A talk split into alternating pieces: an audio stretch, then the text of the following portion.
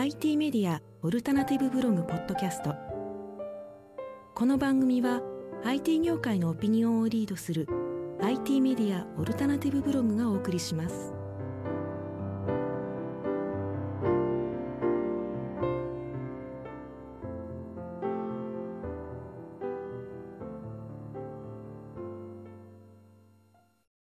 皆さんこんにちは。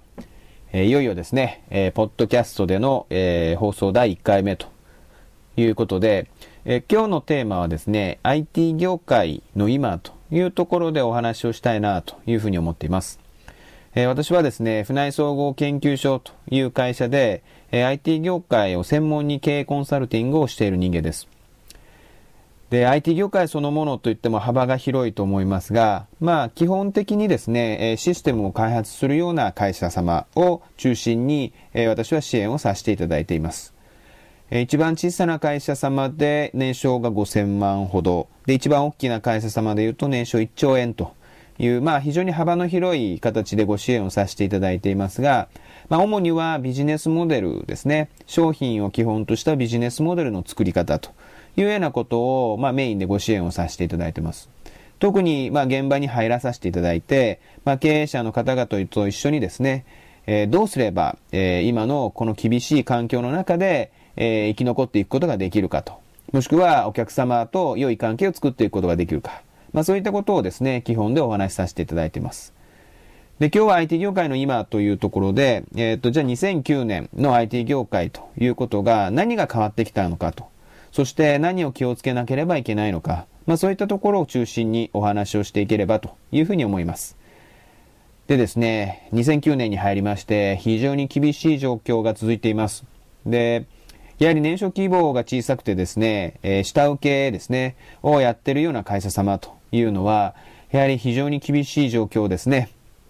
4月からですね、大体、えー新卒で3年目未満ぐらいの、えー若手の社員がほぼ返されると。要は無償稼働の状態になり、えーまあ実際ですね、ベテランの社員の方々の人月単価も、えーダウン傾向にあるということはもう明確になってきています。えー今ですね、マーケットでどういう変化が起きているのかということが非常に大切なポイントなんですが、よくいろいろな記事でですね、IT 市場そのものがですね、約20%のダウンという形でよく言われることがありますが、まあ2割減、2割減というのは確かにその通りなんですね。えー船井総研が、えー今出している年商に対する IT 投資予算比率というものもですね、最新のデータ上は全体平均という意味では20%ダウンしています。ですから、まあ、マーケットそのものがですね、えー IT 業界のマーケットというものは、実は、えーまあ、2000年のバブル崩壊の時に約6兆円の規模だったのが、まあ昨年の実績、一昨年ぐらいの実績ですね。で言うと年商10兆円ですから、まあほぼほぼですね、毎年マーケットを拡大してきたんですね。ところが、えー今年、おそらくですね、確実ななところで言うと、えーマーケットは初めてのダウントレンドに入ると。要は縮小均衡マーケットに入るということは確実だと思います。で、その大きな原因というのは何だろうかということを考えたときに、一つは、えー製造業ですね、の、えー IT 投資に対する抑制と。そしてもう一つは金融関連ですね。金融関連の IT 投資の抑制傾向と。この大きく二つの業界の IT 投資そのものが、えーダウントレンドに入ったというところが、まず一番大きな原因なんですね。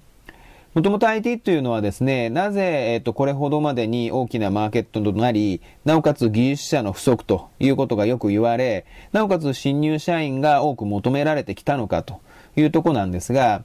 もともとですね、長期間で、なおかつ複雑なシステムということが徐々に前提条件に入っていったことにより、まあ複雑なで長期間のものをなるべくお客様からすると短期間で低コストで上げたいということの2つの、ニーズがあったんですね。で、この2つのニーズを応えるために、結果的に元請けの会社は、集中的に大量の人数を、投下すると。で、ただし、お客様からは、なるべく、えー単、えー単納期の低コストということを言われるので、多くプロッパー社員ではなく、下請けの社員を使って、その、えーリザヤでビジネスをしていたということが前提にあったんですね。で、やはり景気が良くてですね、投資意欲も回復してきた時というのは、金融もはじめ製造業も一部なんですが、え、製造業も含めですね、大きな大きな投資をしてきました。なおかつですね、えー、ERP が流行っていったりとかですね、まあ、近々で言えば JSOX の流れもありですね、投資そのものに対してのテーマというものはこと書かない状態が、えー、続いていました。えー、ところがですね、昨年4月にトヨタ減産によって、一気にですね、製造業関連、特に自動車を中心とした製造業関連は、マーケットが縮小していきました。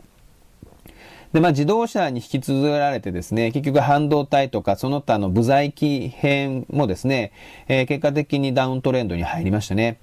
ですから IT の製造業における IT 投資っていうのは非常に厳しい状態になりました。組み込み関連で、えー、FA 関連をやってるような会社さんで自動車というところに絡んでるところは非常に厳しかったということはそうだと思います。で、さらにですね、えー、リーマンショックですね、サブプライムローンに端を発したリーマンショック以降、えー、異常に厳しくなったのはですね、東京の金融関連ですね。で、金融っていうのはやはり大きな大きな投資をしてくれていた IT 投資にとっては非常に重要なセクターだったんですが、ここがですね、IT 投資予算比率を見ても3期連続のマイナスなんですね。で、徐々に徐々に大きな大きな、えー、投資をしてくれるような業界そのものが厳しい苦境に立たされているというところで、えー、今何が起こったかというと、IT 投資は抑制しましょう。もしくは大型の投資は、投資対効果が見えないものは、なるべくなら延期しましょう、凍結しましょうというような流れが非常に多く出てきました。これによって、今までのマーケットの前提が大きく大きく変わってきました。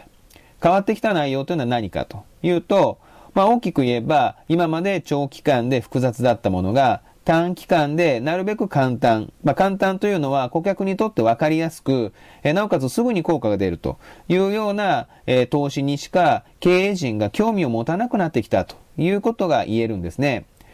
ですから、こういったマーケットの前提が大きく大きく変わってきていると。で、これは何が変わったのかというと、お客様の IT 商品を買う基準そのものが変わってきたということなんですね。